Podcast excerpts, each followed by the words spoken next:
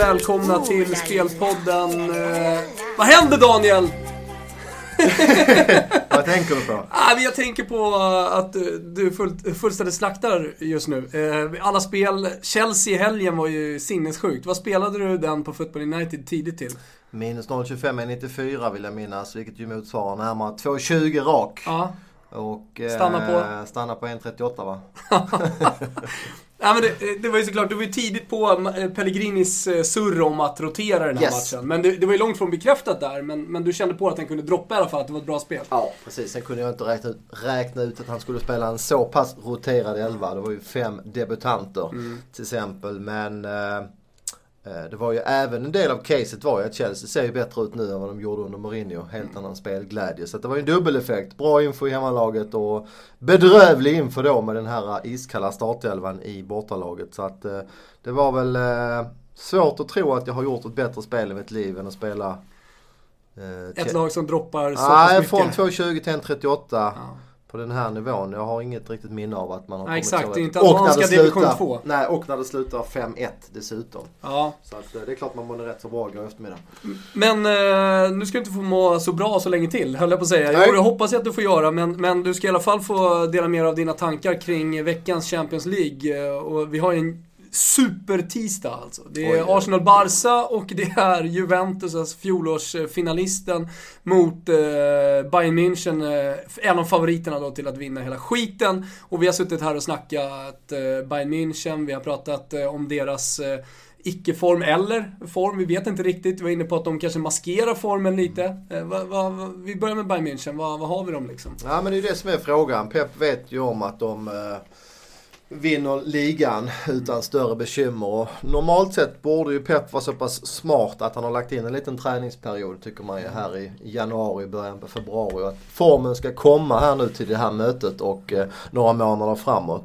Sen har det ju uppkommit bekymmer i och med hans mittbacksbekymmer. Vi har väl fem mittbackar på skadelistan va? Mm eventuellt är Benatia tillbaka men eh, Och så köpte de Hantashi, gubben som vi inte riktigt vet vad vi har. om de satsar på honom ja. Men Mm. eh, som de har spelat i slutet så, på slutet så är det väl Alaba, Mm. egentligen vänsterback.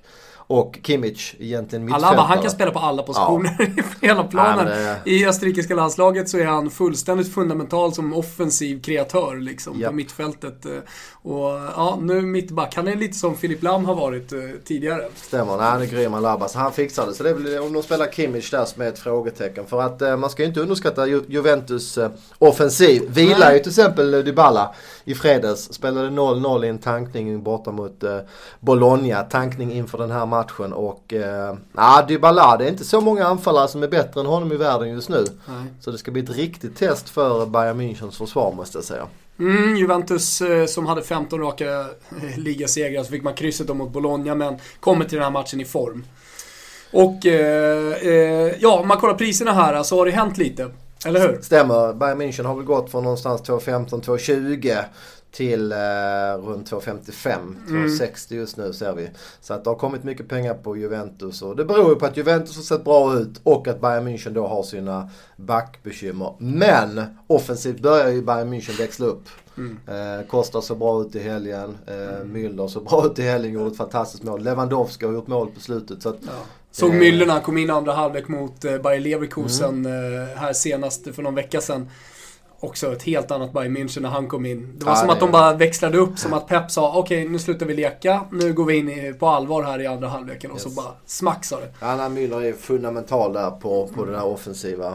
Som lite offensiv mittfältare eller lite släpande anfallare. Så att, eh, nej, jag har inga speltips till de här priserna. Nej. Ser oerhört mycket fram emot matchen. En tanke jag hade var att det kanske kan bli mål då. Det ser bra ut offensivt i båda lagen. Men då får man ju spela emot två av världens eh, bästa målvakter också. Buffon och Buffon och Neuer. eh, Neuer. Neuer som håller Buffon högre än sig själv. Oj, Så länge. Det är ju ödmjukt. ju, det är stor... eh, Men han har varit bra Respekt. alltså, senaste året. Det är som att han har fått en ny vår, den gode Buffon. Otroligt bra. Håller med. Mm. Så att, nej, jag sitter tom här innan matchen om det inte kommer någon breaking news. eh, Och i. Arsenal-Barca då? Eh, sitter du tom där också?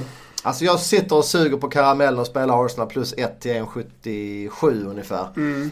Alltså, visst Barca det är väl världens bästa lag. Eh, Eh, Eh, MSN och så vidare, vi behöver inte nämna mer. Vi ska dock nämna att Barca haft enormt mycket matcher. Man hade en uppskjuten match från klubblags-VM som man spelade förra onsdagen. Så man spelade ju onsdag och lördag inför den här matchen som är redan på tisdag. Visst, de har inte gått på 100% i de här matcherna.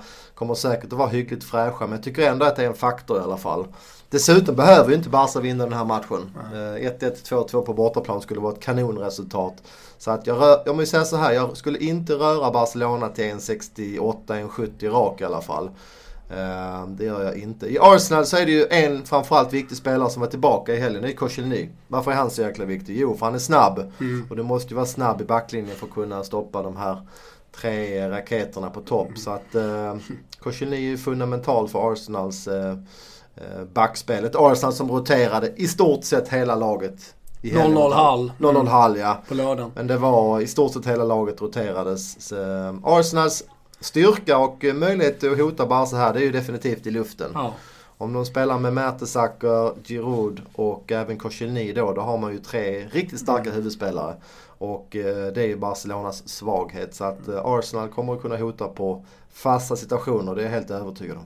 Ja, plus ett eh, sneglar vi i alla fall åt här. Om man vill spela Asian Handicap så kan man ju numera göra det på Unibet. Det är ingen insättningsavgift heller nu för tiden. Ja, alltså Asian Handicap har du kunnat spela länge, men det är väl Asian Handicap Live du kan göra. Exakt. Och eh, insättningsavgiften försvann för några veckor sedan och det är ju, det är ju ruskigt bra. Ja, det är det verkligen. Du, onsdagen då? Kanske inte riktigt lika heta matcher, men det finns ju lite intressanta odds där. Eh, vi har City mot eh, Dynamo Kiev, i Kiev alltså. Och sen så har vi PSV mot Atletico Madrid där det finns intressant information också. Men vi börjar med Dynamo Kiev Man City. Mm, jag har spelat City, jag har gjort det på drone och bet-linan. Alltså pengarna tillbaka på kryss till runt 1,65. Mm. Eh, tog fega linan där i och med att det kan ju vara ett läge där City är ganska nöjda med ett oavgjort resultat. Men som alla vet så roterade ju City i, i stort sett hela laget igår. Det är fräscha ben. Mm. Kiev såg jag ju mot Chelsea och de mötte ju Chelsea i en period när Chelsea var dåliga. Trots detta så var ju Chelsea det klart bättre laget borta. Borde ha vunnit den matchen. William Stolpe. William Stolpe bland annat. 0-0 eh, borta blev det och eh, jag tror inte att City förlorar den här matchen. Och med sådana spelare som eh, Kun Agüero och Silva och Company tillbaka. Mm. Company var ju överraskande nog tillbaka redan där mot Tottenham. Just det. Och statistiken på City med utan Company är ju remarkabel. Ja. Ska ju även skjuta in då att det målet Tottenham fick på straff där. Det var ju ett, eh, en ja. konstig straff. Ja, hyfsat eh, omdiskuterad.